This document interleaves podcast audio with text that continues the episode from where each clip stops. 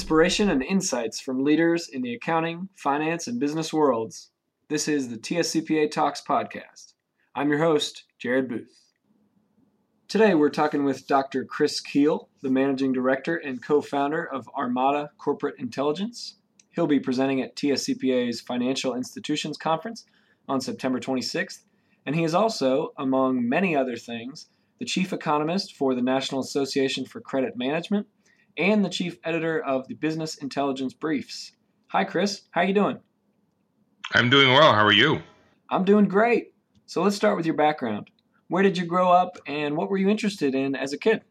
I grew up in Kansas City, Missouri, and Kansas City, Kansas. Uh, have been lived here all my life, so it is definitely hometown.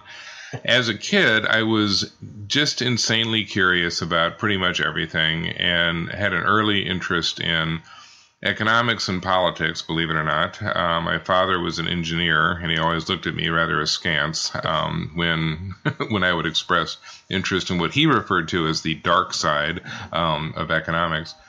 So it kind of led me into most of my decisions when it came to education. I was started out actually as a Soviet and East European specialist uh, when I was in graduate school. I was going to study the evil empire and uh, make a living at it, and then they had the poor taste to go out of business.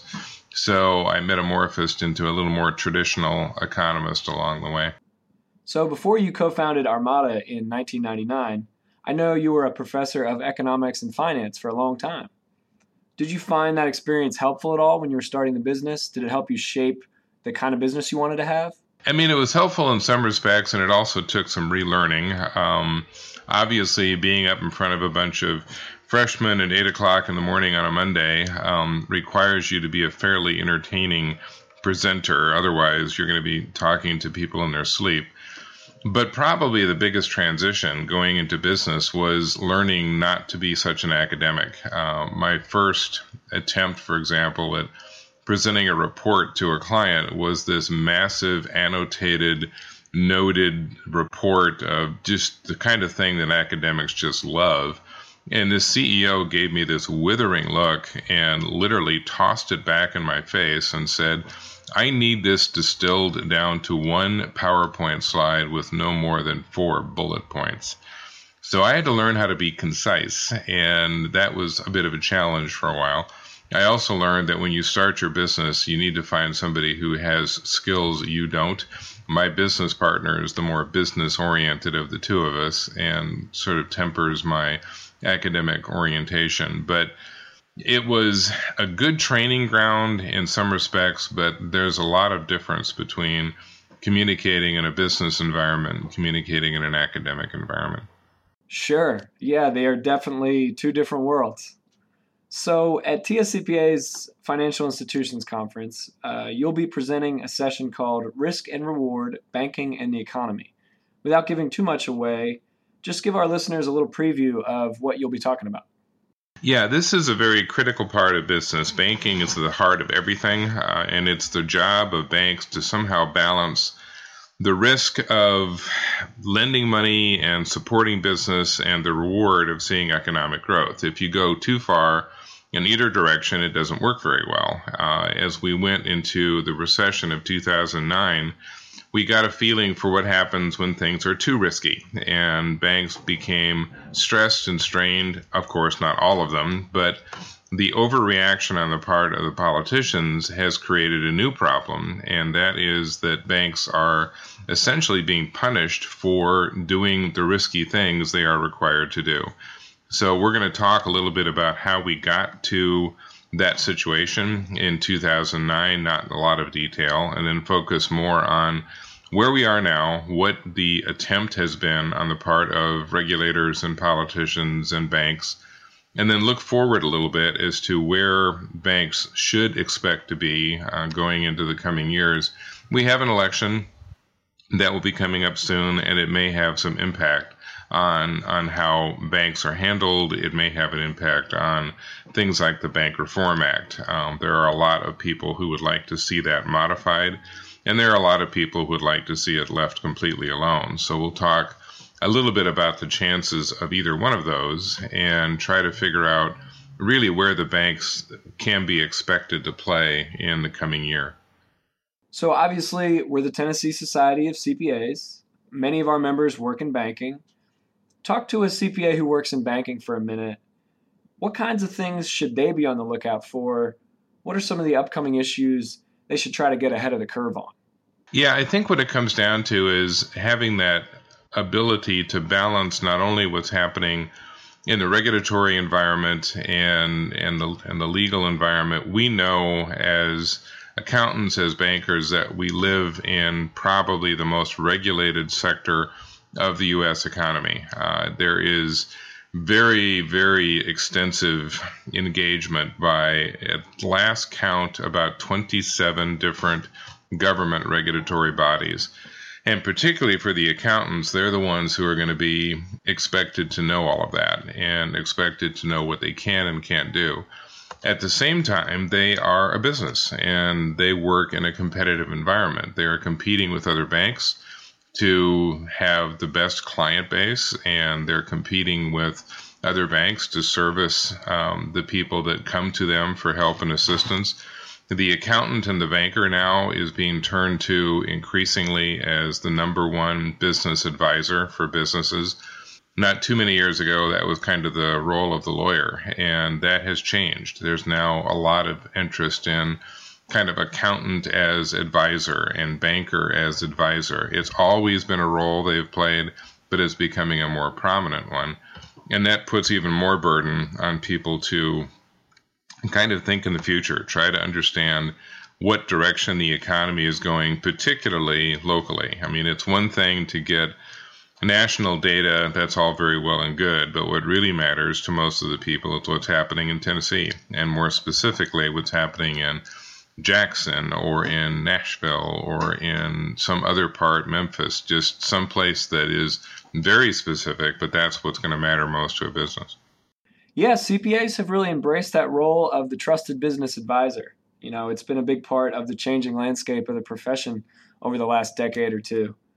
So, as I mentioned at the top, you have many, many roles. Tell us a little bit about those roles and how they relate to each other and how you juggle all of them at the same time. It's probably a lot of traveling, right? Well, let's just put it this way Southwest really loves me. Um, it's something that really began about the time of the recession. All of a sudden, economists became very popular. Everybody wanted to have somebody come from out of town and tell them how bad it was. So we're kind of in demand. Uh, I've got a new theory these days that when people stop asking me to speak, the economy has recovered. So as as long as it's not in great shape, I have a business. So I'm the economist for a number of different organizations, and several of them are state accounting societies. I'm more or less the accountant or the economist for the Missouri Society, the Kansas Society, Kentucky. Um, we do work with Tennessee, obviously. So I'm also the economist for the Fabricators and Manufacturers Association. So I get a very solid insight into the manufacturing world. I'm the economist, as you mentioned, for the National Association for Credit Management. So I understand what's happening in the credit managers world and then in the course of speaking to 100 some groups every year, if you keep your ears open and you talk to people, you get a real sense of what's happening all over the country because these people represent every state. I mean, the conferences are coast to coast, but the membership that attends, uh, it's even more varied. A hundred times a year? Wow. So if you travel that much, what's your favorite thing about traveling and your least favorite? my favorite thing about traveling. Um, gosh, I'm not sure there is a no. The, my favorite thing about traveling is what I actually do when I get there. Um, the joke among speakers is that we speak for free, you pay us to travel. Um, there's not a whole lot of joy in, in the airlines these days, and one hotel is much like the other, and I'm never really around long enough to enjoy much of a city but I thoroughly enjoy the opportunity to speak to people and, and meet with the groups that I work with, and and that's the reason I do it. And then I hurry up and get on a plane and go home. so sure. So when we talk about banking, as you mentioned before, you know we can't help but have the memory of the 2008 crash, you know, right there in our rearview mirror. So when you think about the factors that led to that, the steps that are being taken now to prevent it from happening again, do you think they'll work? That's one of the great challenges because at the point that there was the breakdown and we had the banking crisis, there was a, sort of a pell mell effort to make sure this would never happen again. And it became kind of a matter of assigning blame. Somebody had to be at fault. And there's kind of two ways to approach regulation. One is to decide that there's a villain and they must be punished. The other is to say, okay, something went astray. We need to fix what didn't work without breaking the whole system. And there's a lot of temptation to go with the former. You want to find somebody to get even with. And what we're now sorting through is now that tempers have sort of declined and cooler heads are prevailing, we're trying to look at the banking regulations and, and the changes and say, okay, what can we do to protect society from mistakes? At the same time, not cripple the banks. Um, I mean, a good example right now is that the mortgages in the in the country are quite inexpensive. It's great. However, getting one is really tough. And so you have an awful lot of people who would like to get into housing, but we become hyper vigilant because we weren't very vigilant in 2008, 2007, and 2009. So it's it's trying to get off this pendulum of of swinging from one extreme to the other. And right now we're kind of coming back from the extreme of of caution and regulation. We don't want to go too far the other direction, but we also need to make sure that we understand that without the grease that banks provide, the wheels don't move. Of course. Yeah, that's definitely a difficult tightrope to walk. So, you know, because of the unpredictability, the constant change in this industry, what would you say is like the number one most important trait for a younger accountant to have if they want to be successful in banking? Probably curiosity and, and a desire to keep learning. Um, of course, this has always been a profession that requires constant updating. I mean, that's one of the reasons that there are organizations like the Tennessee Society of CPAs, and that's why there are conferences like this, and that's why there are programs because things change and you have to keep up it's not one of the industries that you learn something at the age of 25 and you ride that horse until you retire. Things are going to be changing weekly, monthly, certainly, and certainly annually. So part of it is that willingness to keep up.